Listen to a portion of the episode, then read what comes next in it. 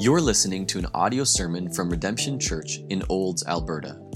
It is our prayer that through this ministry we will see lost people saved, saved people matured, and mature people multiplied, all to the glory of God. For more information about our church, or to let us know how we can be praying for you, visit us online at www.redemptionolds.com or send us an email at info at redemptionolds.com. As Arnold mentioned, my name is Jamie Newman, and uh, I'm here also with my wife, Christina. You can't see her, but she's back there um, with our uh, two little girls, Aria and Ella, and then we got our two older boys, Jacob and Isaac, here as well. And we're really happy to come this week because there's a potluck. So um, that was a, a nice surprise, um, but it is, it is good to be back, so thank you so much for having us. We're going to jump right in because there's a lot to cover. Uh, we're talking about the wrath of God today, so um, get ready. Uh, I've titled the sermon today, Who Can Stand? Who can stand? This actually comes from uh, verse 6 of Nahum chapter 1, which says, Who can stand before his indignation? Who can stand before his indignation? There's a good word, indignation. What does that mean? Well, it's a righteous and just anger in response to being insulted. That's what indignation is. Who can stand before his indignation? So, today, what we're doing is we're looking at the goodness, we're looking at the, the holiness, the glory, the grandeur. We're looking at the size of our God. We're looking at the greatness, the all satisfying, the awe inspiring, the perfection of God. And we're considering what happens when his name and his splendor when his ways are twisted and when they're perverted and when they're trampled over and disregarded. We're talking about what happens when we say to our God, our Creator, no thank you. I'll give my affection and I'll give my worship to something else or someone else, probably myself. Like, what happens? And what happens when something God loves so much, and I'm talking about His church, I'm talking about His people, His bride, what happens when his church and his people are trampled on? When God is insulted, when he is indignant, when he is righteously and justly angry, who can stand? Who can stand? Of course, the answer is no one. No one can stand. Uh, not you, not me. Nobody can stand before his indignation. So, welcome to church. I hope you wanted to pick me up. Um, you're actually going to get a pick me up. This is actually really good for us to be looking at this passage that we're going to dive into right after Easter because what we get to do today is we get to emphasize and renew our minds once more to clearly see the goodness of God and understand, better understand the indescribable gift that we celebrated last weekend. So it's actually really good timing. I mean, when you start to unpack the character of God, like we're going to do today, and you see not only the justification for his wrath, but you also see the beauty of what's available to us in Christ Jesus. I mean, the message is just so clear today. It's so clear. Here's, here's the message God's goodness is really comforting. So if you do need a pick me up today, you're actually going to see that. Take comfort in God's goodness.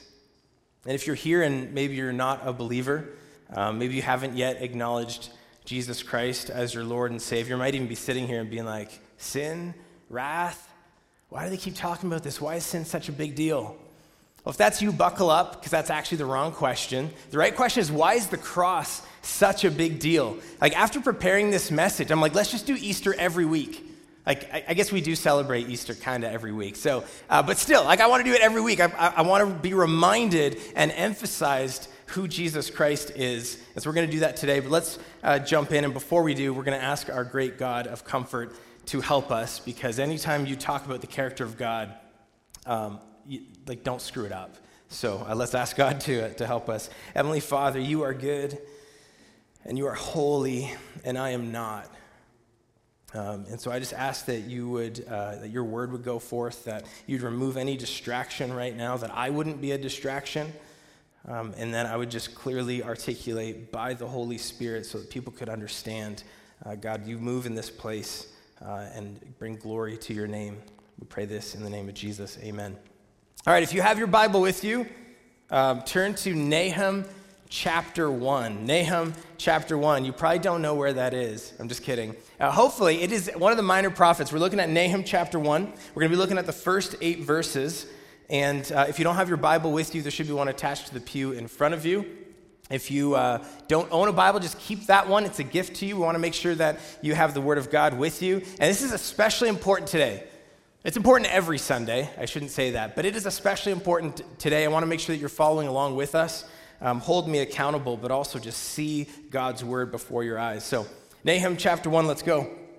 Starting in verse 1, it says, An oracle concerning Nineveh, the book of the vision of Nahum of Elkosh.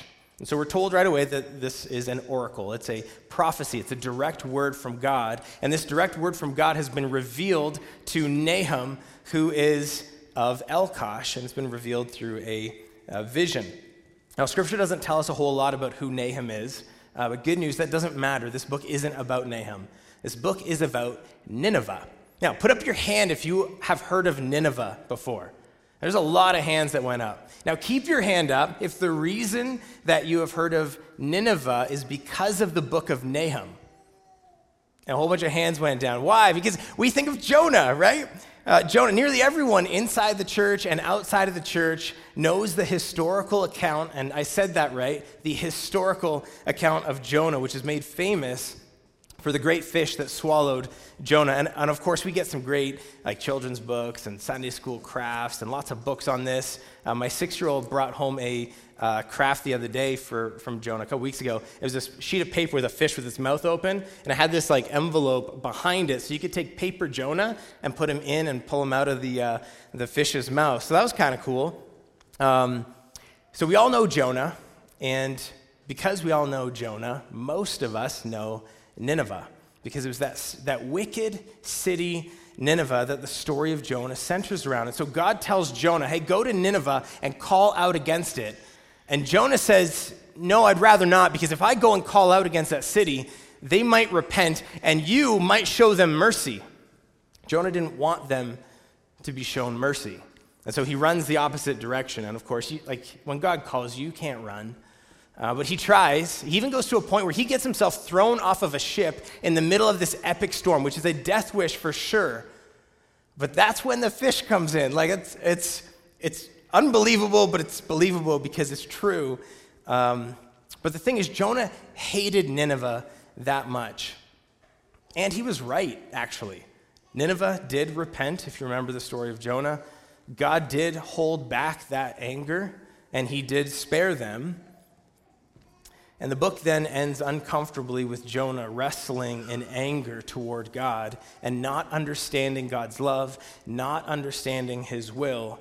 And about 100 years later, we get this book of Nahum, which is about that same city. And it's just is not as popular of a book. If you leaf through it, um, you'll just find you, you can't really make kids' crafts out of this.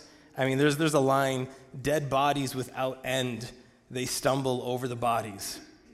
All right, kids, come grab a, come draw a picture. Go show mommy. Dead bodies. Uh, yeah, we just we don't we don't have the same flavor as Jonah when we're looking at the book of Nahum.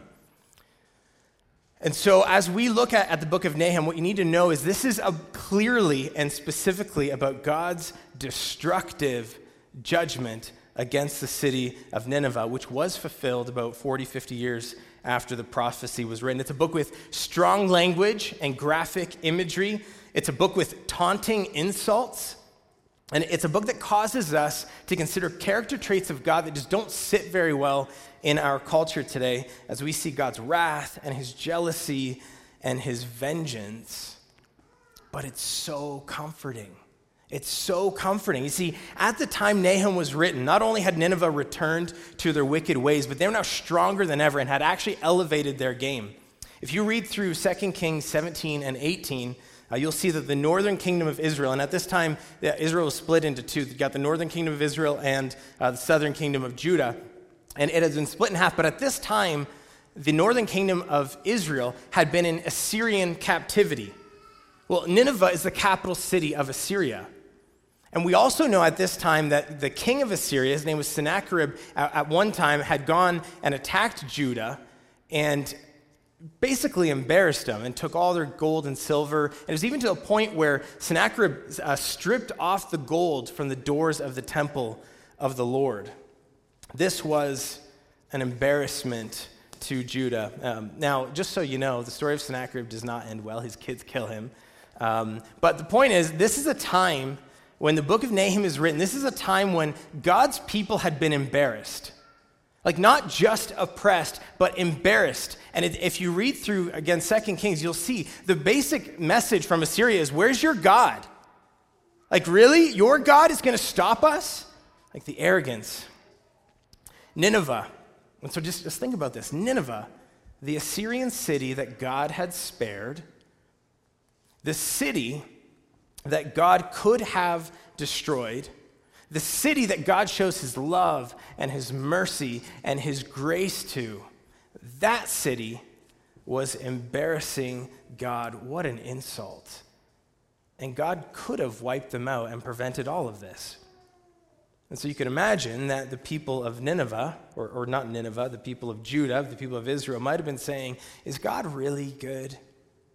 Like, what's going on here? Does, does Nineveh just like get away with this? Like, does God care? Is he not just? Maybe God's too soft and just he can't bring himself to actually fulfill judgment. Or maybe he's not powerful enough. Maybe everything that we've been told about our God is not true. And God speaks through this book. We're going to look at it today, the first eight verses. And he says, Enough. I am the Lord. I am the one who defines justice. I am the one who sets the standard. I am your holy and awesome God. You will worship me. All worship and affection is to be given to me. And when you see who I really am, you're not only going to fall down and worship before me, but you're going to trust me to deal with Nineveh. So let me remind you exactly who it is that you serve and exactly who Nineveh is messing with. And this brings us to our first point. Who can stand? No one. No one can stand before this God. His glory demands our worship. His glory demands our worship. Look down at verse 2. It says, The Lord is a jealous and avenging God. The Lord is avenging and wrathful. The Lord takes vengeance on his adversaries and keeps wrath for his enemies. We'll stop there. Right off the bat, we see two important, well, we see a few important character traits of the Lord. Uh, we see his jealousy and his vengeance. Um, we'll start with jealousy. Um, we're not to be jealous. We are, we are not. That is sinful to be jealous. Romans 13 says it's a sin. Uh, Galatians 5.20 says it's a sin. And that's really because when we consider uh, jealousy, it's really a, a sinful envy. It's when we look at something that's not rightfully ours and we get angry and we want it. We should not want things that are not given to us. That is envy, that is jealousy, and that is a sinful jealousy. But our God is a jealous God. You can turn back with me to Exodus chapter 20. Exodus chapter 20.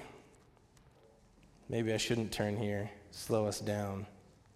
Exodus chapter 20. And we're going to, this is the Ten Commandments. We're not going to look at the whole thing, but we're going to look at the uh, opening, a few verses starting in verse 3. It says this You shall have no other gods before me. You shall not make for yourself a carved image or any likeness of anything that is in heaven above, or that is in the earth beneath, or that is in the water under the earth. You shall not bow down to them or serve them, for I, the Lord your God, here it is, am a jealous God, visiting the iniquity of the fathers on the children to the third and the fourth generation of those who hate me. And later in Exodus, uh, you don't have to turn there, Exodus 34 14, we read that not only is the Lord jealous, it's his name. Like, talk about a bold statement. Listen to this. This is Exodus 34 14. It says this You shall worship no other God, for the Lord, whose name is jealous, is a jealous God. Like, eh, to, to think that you would wrap up the character of God and say jealousy, that's what he does. And he's good to be jealous. He's, he's good to be jealous. And that's because all glory and all praise and all worship actually, rightfully belong to him. They are his possession. And this isn't just because he's powerful enough to command, he could just force us to worship him. But the reason that he rightfully owns and possesses glory and praise and worship is because there's nothing more glorious, nothing more praiseworthy, and anything else that you can think of that might even be worth thinking about as glorious and praiseworthy is his. Colossians 1:16 For by him all things were created in heaven and on earth visible and invisible whether thrones or dominions or rulers or authorities all things were created through him and for him. So look around. Go out at night, look at the stars, they're his. Look at the sun, it's his. Look at the mountains, they're his. And, and, it doesn't stop there. I could go on and probably spend the next 40 minutes just pointing everything out. But, but even think about this every single thing God commands us to do, when He says, do this and don't do this, all of it is for His glory and our good. And there's promises through that. There's promises that when we walk in His ways, we get peace and joy and hope and redemption. Like there's nothing good apart from Him. And so He is the rightful owner of all glory all praise and all worship. And when things that are rightfully His are not given to Him, He is rightfully and justly jealous. And you know what else belongs to Him? Well, everything. But you know what else is in His possession? Israel, His people. Exodus 19:5. If, if you're still in Exodus, you can flip back and look at it. But Exodus 19:5 says this Now, therefore, if you, he's talking to Israel, will indeed obey my voice and keep my covenant, you shall be my treasured possession among all peoples, for all the earth is mine. I, I, love that because obviously all the earth is mine, everything is in his possession, but within his possession, he still chooses what he's going to treasure. How comforting it would have been then at that time for God's people to read this opening sentence about the Lord's jealousy and just be reminded that jealousy was a signal that they were his people. That despite their obedience, they were still God's treasured possession because he is relationally and he is possessively jealous. And the other thing to consider here is Nineveh had not only violated God's name by not giving him the glory and honor due his name and not walking in obedience. Nineveh should have recognized God as the one true God. But Nineveh's violated God's bride, his people. And so he is jealous and he is avenging and he is wrathful. But notice in uh, Nahum chapter 1, verse 3, notice a couple things. Notice the Lord's patience and notice the Lord's omnipotence, that's his all powerfulness, and notice his justice. This is the first half of uh, verse 3. It says, The Lord is slow to anger and great in power, and the Lord will by no means clear the guilty. What does this tell us?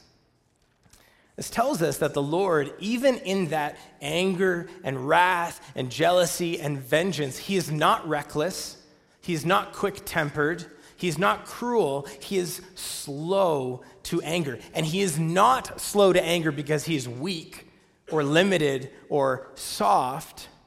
He is great in power, it says us. I, it says here. I, I love how John MacArthur lays it out. I, I wrote this, this down. It's a really good quote. John MacArthur, preaching on this passage, says, What God does not do is not because he cannot, it is because he is long suffering he is not willing that any should perish. God stays or holds back his anger in mercy, and don't you ever confuse mercy with impotence. God is not impotent, He is all powerful and He is just. And when a crime has been committed, there is punishment fitting that crime always. And the guilty will not be cleared by any means because He is a God of perfect justice. And so, God's people here, two things are happening. They're being exhorted and they're being comforted by God's goodness in this opening statement. He's exhorting his people to worship him. He's reminding them that he's worthy of all praise, he is worthy of all worship. Like, why are they in this mess to begin with? If they'd properly obeyed and honored the Lord, this wouldn't have happened. So there's, a, there's an exhortation there, but there's also comfort God's comforting them and he's saying, You're mine. You're mine. And I'm not going to let Nineveh get away with their disregard for what's mine. Justice will be served. And, church, this is the exact same message for us today the two things, the exhortation and the comfort. His glory demands our worship today. I mean, we, we saw it already in Exodus. You shall have no other gods before me. What's that mean? It means nothing gets our affection and our worship and our obedience above Christ, nothing above the Lord our God.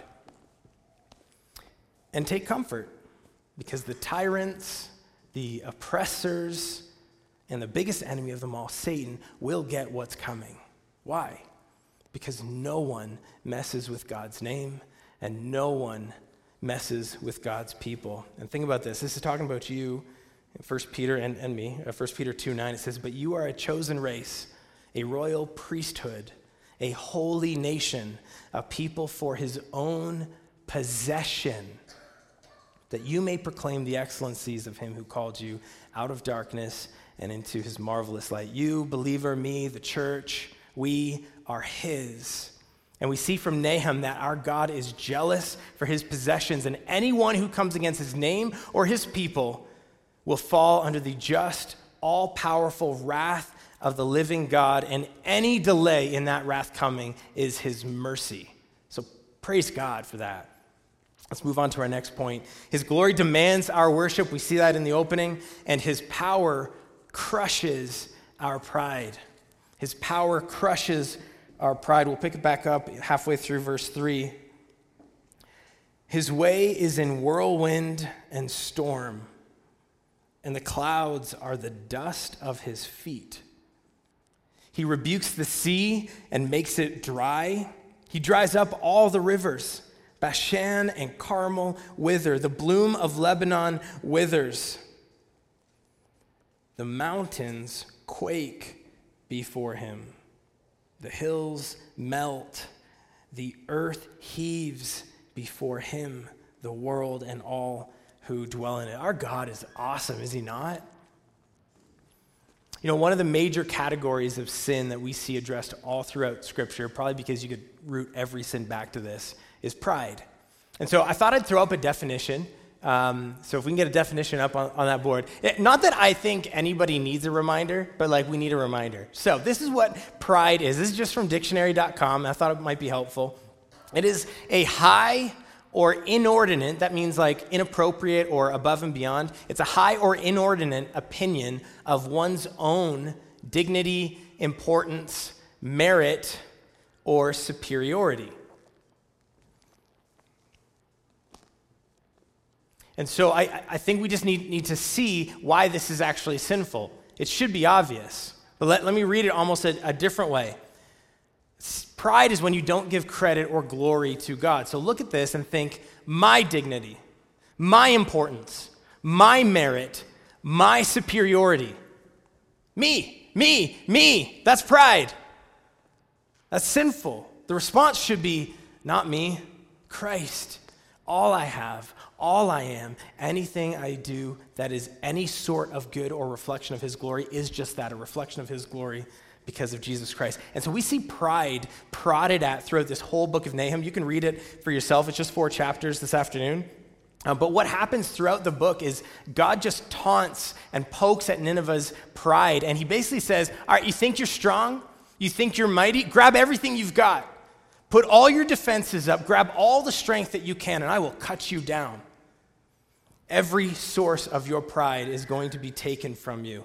And it's kind of beautiful to, to read through it. It's kind of like, yeah, God, go get Nineveh. And right here, as we look at chapter one, we're going to see pride addressed specifically to Judah, to us, also to Nineveh as well, in three different ways. Uh, so his power crushes our pride because, first of all, our God is awesome. Verse 3, or halfway through verse 3. His way is in whirlwind and storm, and the clouds are the dust of his feet. Like, just imagine this for a moment. One of the nice things about living in Alberta, we get these like really big skies. And so when a storm comes in, usually we can see it for kilometers away and it like slowly comes in. It's almost beautiful how it takes over a sunny day and then like brings devastating hail and ruins our plants. I don't know if you guys get the same hail we do in Airdrie, but it's not fun. Um, But it's, it's, it's beautiful, actually, when, when you think about it. And God says, Those clouds are the dust of my feet. Do you know how big storm clouds are? I actually looked it up, um, and I have no idea how they calculate this, uh, and I have no idea what it means. But I, I found that a storm cloud, which I don't know what that means either, but a storm cloud is about 10 kilometers tall and 10 kilometers across and filled with 2 million tons of water. I can't even comprehend that. And that's one storm cloud. And God says, That is the dust of my feet. And then add in the destructive reality of hurricanes, tsunami, tsunamis, tsunamis. Uh, even think about a random snowfall. Did you guys get hit with snow randomly? Yeah, and like what else in all creation, what else literally stops us, interrupts us where we're at, and reminds us that you're just not in control? Snowstorms do that. Well, any sort of storm uh, does that. And the other thing to keep in the back of your mind here that the original audience would have had in the back of their mind is all right, the flood. Those storm clouds that covered the entire earth. And God says, that's the dust of my feet. Our God is awesome. You are not. That's the message. You are not. And Nineveh, your puny, weak, pathetic attempt at strength is nothing it's nothing. The gods you worship are nothing. And Israel, Judah, listen up. Your God is an awesome terror, so stand in awe as I right the wrongs and destroy Nineveh. His power crushes our pride because our God is awesome, and his power crushes our pride because our God is provider. He provides. And what I mean by that is you are completely dependent on him. Verse 4 He rebukes the sea and makes it dry. He dries up all the rivers. Bashan and Carmel wither. The bloom of Lebanon withers. This verse, if you ever get a chance to study it, is so deep, and we just don't have time to go into it. Uh, but I will point out the obvious. You can't help when you're reading this, and the original audience wouldn't have been able to either, to think of Israel crossing the Red Sea. Like there's a display of power You've got a sea, and God pulls back the water, and they cross and they escape Egypt on dry ground. He rebukes the sea and makes it dry. That's our God. And where was God taking his people out of slavery? He was taking them into the promised land. How did they get into the promised land? Well, on dry ground, crossing the Jordan River. Joshua 4, verses 23 to 24, it says this for the Lord your God dried up the waters of the Jordan for you until you passed over, as the Lord your God did to the Red Sea, which he dried up for us until we passed over, so that all the peoples of the earth may know that the hand of the Lord is mighty, that you may fear the Lord your God forever. Wow, like what power! God takes his people from slavery in Egypt does miraculous wonders to provide for them. They are completely dependent. No one was going to be like, I'm just going to cross this sea or this river. It wasn't happening.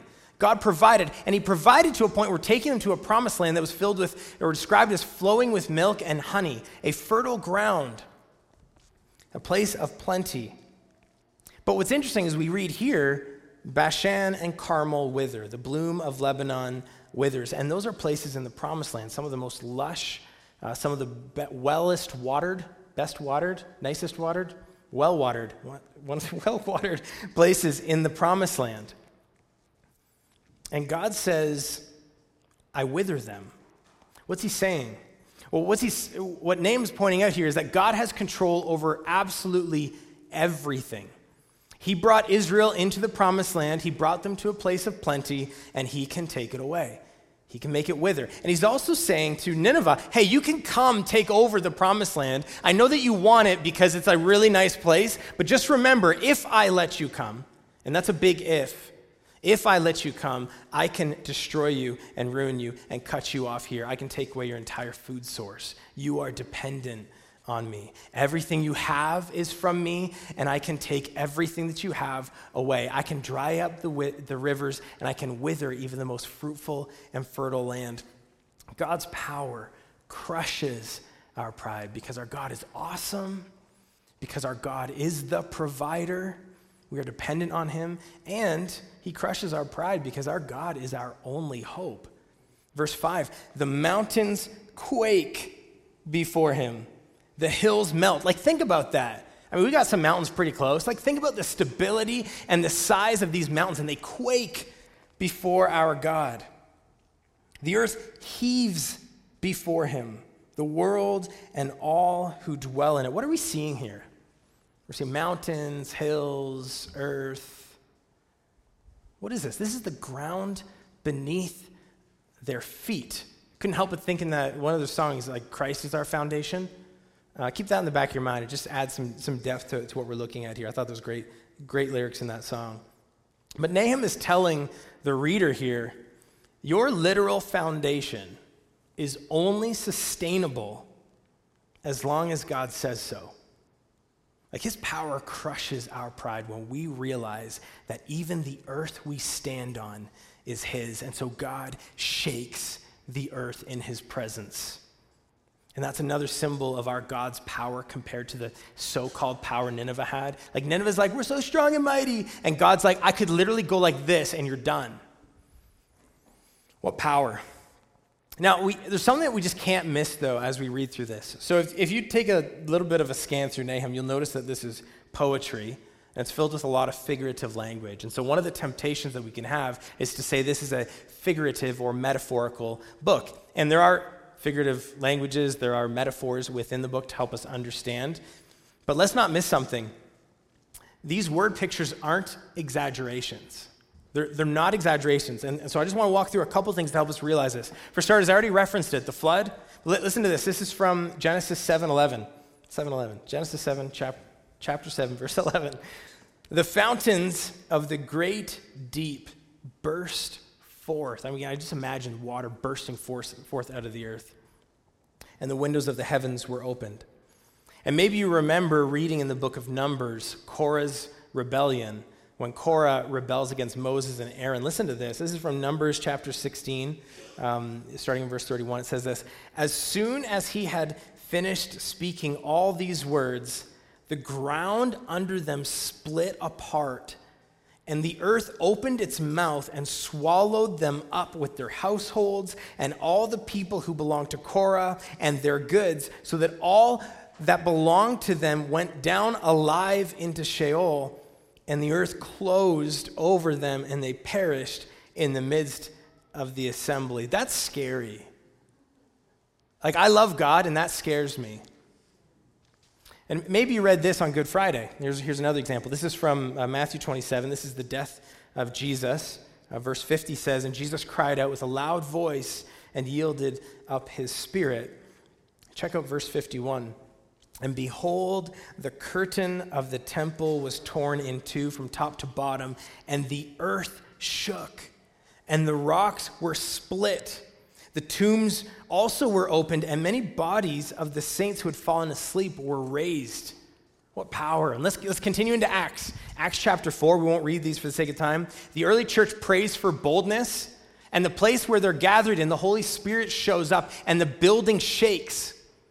And later in Acts chapter 16, you might remember this. Paul and Silas, they were praying in prison and singing hymns, and the foundation of the prison shook, and the doors opened, and their bonds, their shackles, their chains ripped apart, and they were freed. And then think probably the most sobering image that we get actually comes from Revelation. This is looking forward in the future where God shakes the earth in his judgment. So listen to this from Revelation 6. You can turn there because we're going to um, spend a little bit of time in Revelation 6. Revelation chapter 6. While you're turning there, I need some water. I left my water bottle down here. Revelation chapter 6, starting in verse 12.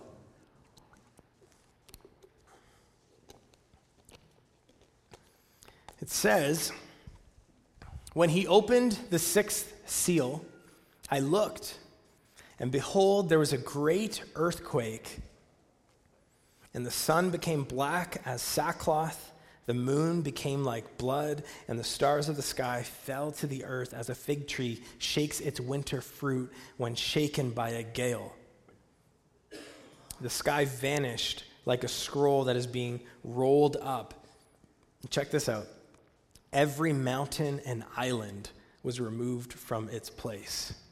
What hope could we possibly have against this God?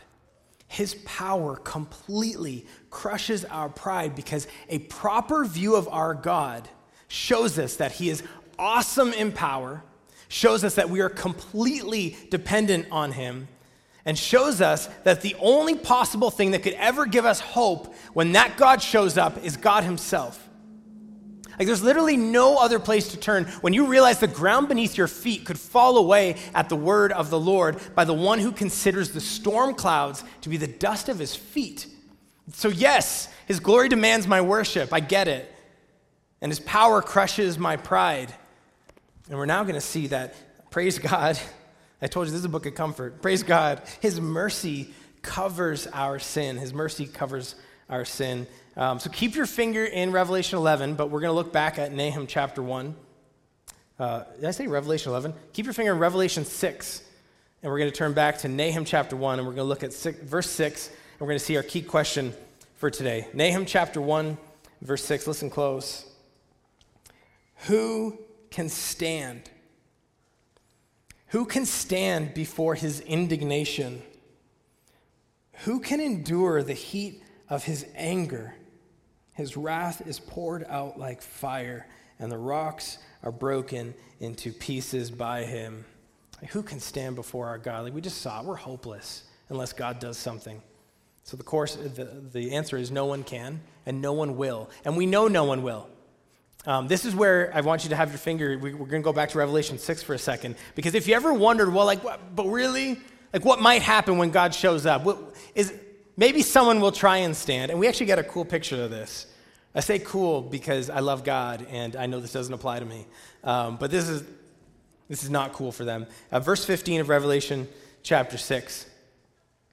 Then the kings of the earth and the great ones and the generals and the rich and the powerful and everyone, slave and free, hid themselves in the caves and among the rocks of the mountains, calling to the mountains and rocks, Fall on us and hide us from the face of him who is seated on the throne and from the wrath of the Lamb, for the great day of their wrath has come.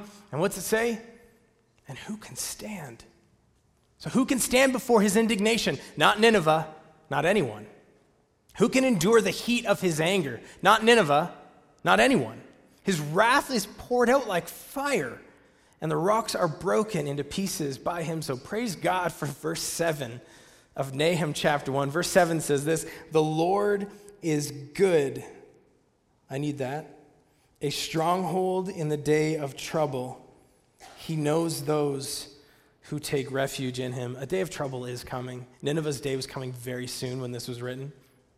And one day, the day of trouble will come to the whole world. Not yet, maybe today, but not yet. Why? Because of his mercy. Uh, he is slow to anger, and he's not willing that any should perish.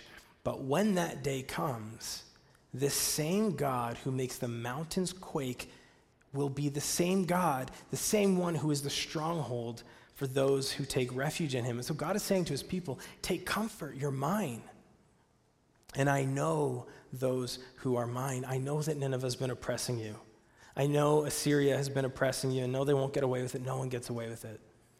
So you worship me, your holy God, and you take comfort in my refuge, and you trust my justice. It's so refreshing, even to be reminded of this today. I mean, how many reasons are there today to look up and wonder, God, are you still there? Like today, will you still keep me? Will the governments, will the nations get away with what they're doing? Is our culture that's so twisted going to win? Like, do I need to be concerned, God? And he's saying to us today, to his church, to you and me, he's saying, Trust me, my justice is perfect. My patience and my slowness to anger is mercy. And rest in me, for I, the Lord, am your refuge. I'm your shelter. And the Lord knows See the intimacy. The Lord knows who take refuge in him. The Lord knows those who are his. How can this be? How can the Lord know those who are his? Please turn to John chapter uh, 10. Uh, John chapter 10. This is Jesus speaking. I have no idea how we're doing for time, by the way. I'm sorry. We're good. I got a thumbs up, so just keep going. All right. John chapter 10, verse 14. It says this I am the good shepherd. Jesus speaking again. I know my own, and my own know me, just as the Father knows me, and I know the Father. Like there's so much intimacy there. This is a relationship. I know my own and, and my own know me. And I lay down my life for the sheep. I won't read this whole passage, but flip forward or just look forward to verse 27 of the same chapter. It says this My sheep hear my voice, again, and I know them, and they follow me. I give them eternal life and they will never perish, and no one will snatch them out of my hand. My Father, who has given them to me, this is, a, okay, no one will snatch them out of Jesus' hand. My Father, who has given them to me, is greater than all, and no one is able to snatch them out of the Father's hand. How could that be? I and the Father are one. So there's two things we really need to see here. The First one is Jesus just claimed to be God here. Jesus is God. Jesus is the Lord, just as God the Father is the Lord, the Lord Yahweh. This is why in Nahum chapter 1, we can see the Lord being just and being jealous, and also see the Lord being a stronghold and a refuge. So that's the first thing. The second thing to notice is like, what a sacrifice. Like, did you catch that? Like, the, the question has to be asked here how on earth, man, that's the wrong phrase, how in eternity, how, could, how is it possible that the Lord described in verses 2 to 6 could be the same Lord that is in verse 7? Like, how does he actually shelter us from his wrath and his vengeance without clearing the guilty? How is that possible? And John 10 just showed us the Good Shepherd, Jesus. He is the Lord, and he lays down his life for his sheep so that the just and the righteous wrath, the hot anger was poured onto Jesus Christ because the Lord chose us to be his treasured possession, and he knew that we couldn't stand before his indignation. How amazing is that? Romans 5 8. But God shows his love for us in that while we were still sinners, Christ died for us. Or Ephesians 2 4 to 5. But God, being rich in mercy, because of the great love with which He loved us, even when we were dead in our trespasses, made us alive together with Christ. By grace you have been saved. Like, what incredible mercy! And, and what a beautiful picture is actually being painted right now in this first chapter here, all because of verse 7. The Lord is good, a stronghold in the day of trouble. He knows those who take refuge in him. Like when you've got visions of God's hot anger and mountains quaking, when you've got a vision of a righteous and just, jealous and indignant God coming forward and the earth is absolutely being rocked. Psalm 23, listen to this. The Lord is my shepherd, I shall not want. He makes me lie down in green pastures. He leads me beside still waters. He restores my soul. He leads me in paths of righteousness for his name's sake. Even though I walk through the valley of the shadow of death, I will fear no evil, for you are with me. Your rod and your staff, they comfort me. You prepare a table before me in the presence of my enemies. Yeah, that's, that's happening. You anoint my head with oil, my cup overflows. Surely goodness and mercy shall follow me all the days of my life, and I shall dwell in the house of the Lord forever. Like, think about this. This is, this is incredible.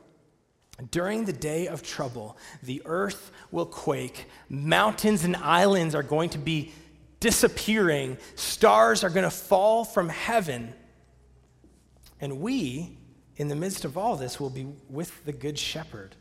Like, what a picture to just imagine that in your mind's eye. I mean, who cares what you're facing next week? Like, think about that. When you can walk with a peace that passes understanding, and you know that that God that we've talked about is your shelter, like, take comfort. God is good. He is the good shepherd, and He's your shelter. So, come what may. So, the only question we have then is how do we respond to this God? His glory demands our worship. Have you acknowledged Him as worthy of your worship and obedience?